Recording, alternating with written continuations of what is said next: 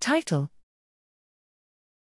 Associations between thinner retinal neuronal layers and suboptimal brain structural integrity. Are the eyes a window to the brain? Abstract. We investigated the extent to which measures of retinal neuronal thickness capture variability and the structural integrity of the brain in a large population-based cohort followed from birth to midlife.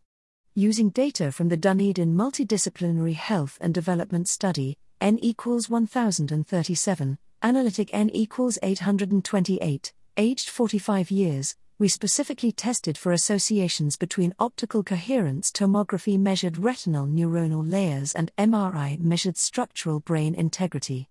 We found that study members who had thinner retinal neuronal layers had thinner average cortex, smaller total cortical surface area, smaller subcortical gray matter volumes, larger volume of white matter hyperintensities, as well as older-looking brains. This suggests that retinal neuronal thickness reflects differences in midlife structural brain integrity consistent with accelerated cognitive decline and increased risk for later dementia, further supporting the proposition that the retina may be a biomarker of brain aging as early as midlife.